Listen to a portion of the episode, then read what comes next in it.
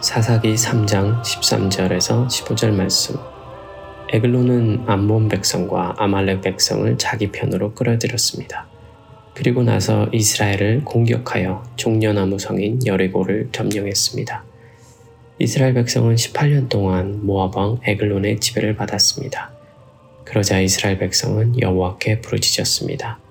여호와께서는 이스라엘 백성을 구하기 위해 한 사람을 보내주셨는데 그 사람은 왼손잡이인 에웃입니다.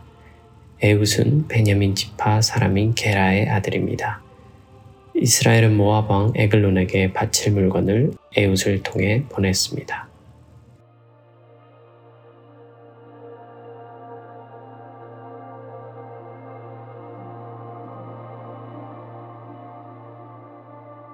하나님의 택하심을 받은 여러분, 오늘 사사는 베냐민 지파 에웃입니다.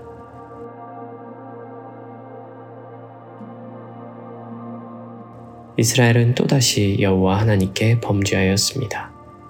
왕 에글론과 암몬 백성과 아말렉 백성은 힘을 합쳐 이스라엘을 공격하고 마침내 여리고성을 빼앗고 18년 동안 통치를 시작합니다. 이스라엘 백성이 고통 가운데 부르짖자 여호와 하나님께서는 그 사랑하는 백성을 위해 사사 에웃을 준비하십니다.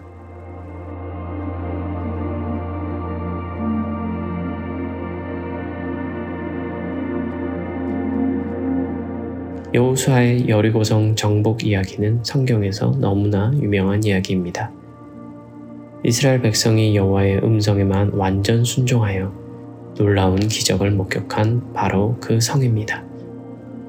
하지만 안타깝게도 이스라엘 백성이 여호와를 떠날 때 그 믿음의 유산은 상처로 변하게 되었습니다. 그리고 장기간 왕 에글론 밑에서 이스라엘 백성은 고통을 겪습니다.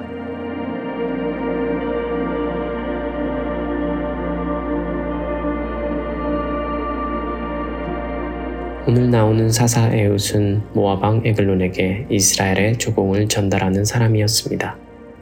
얼마나 그 일을 했는지는 모르지만 모아방과 대화를 주고받는 내용으로 보아 꽤나 오랫동안 그 일을 하지 않았나 짐작해 봅니다. 에웃은 지배당하는 민족의 한 사람으로서 굴욕적이고 치욕스러운 일들을 감당해야 했습니다. 본문의 이스라엘은 에웃에 대해 그 조공 전달하는 일을 맡겼다고 나와 있습니다.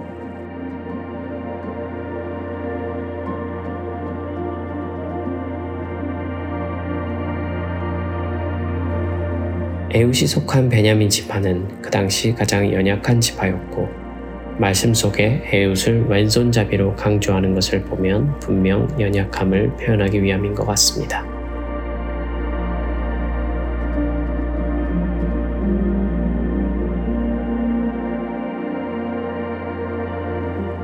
이로 미로보아 에웃은 자신이 원해서 일을 하게 된 것이 아니라 어쩌면 이스라엘 백성 중에서도 가장 약했기에 다른 사람들이 꺼려하는 이 수치스러운 일들을 억지로 감당했을 것으로 보입니다.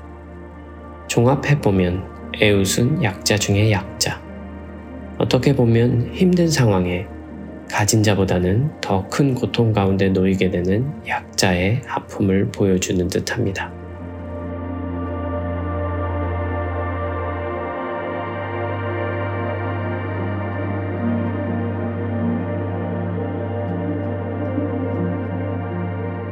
하지만 하나님은 그 수치의 자리에 있는 에웃을 지켜보고 계셨습니다. 그리고 그는 하나님의 완전한 도구가 됩니다.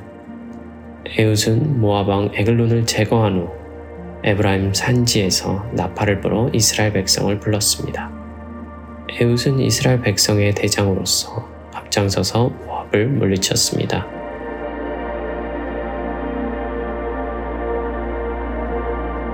비록 가장 연약한 자였지만 여호와 하나님께서 함께 하시는 그의 나팔 소리에 이스라엘 백성 모두의 영혼이 진동했고 용기와 싸울 힘을 얻었습니다.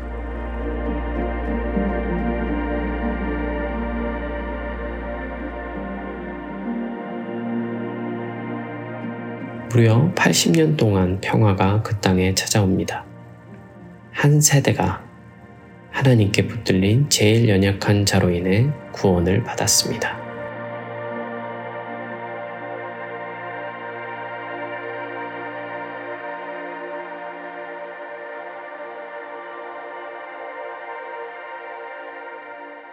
하나님의 선택은 항상 연약한 자였습니다.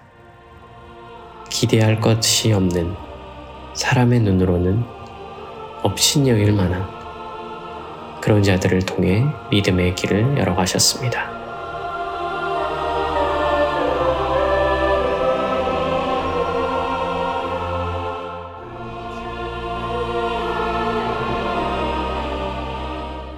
고린도전서 1장 26절에서 28절 말씀. 성도 여러분, 하나님께서 여러분을 부르셨을 당시 여러분의 모습이 어떠했는지를 생각해 보십시오. 세상의 표준으로 볼 때 지혜 있는 사람이 많지 않았고, 권력 있는 사람도 많지 않았으며, 가문 좋은 사람도 많지 않았습니다.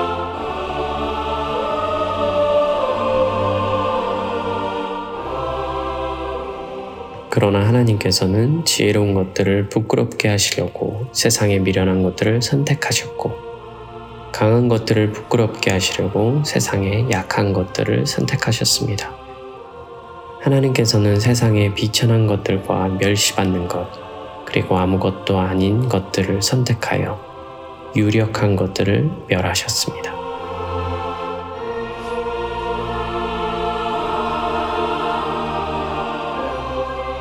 우리의 연약함을 예수 그리스도로 인하여 자랑할 수 있는 믿음의 눈이 열리길 간절히 소망하고 기도합니다.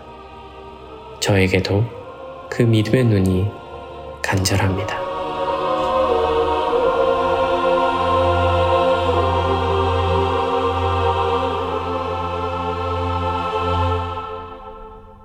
복음으로 하나 되는 교회 GCC 팟캐스트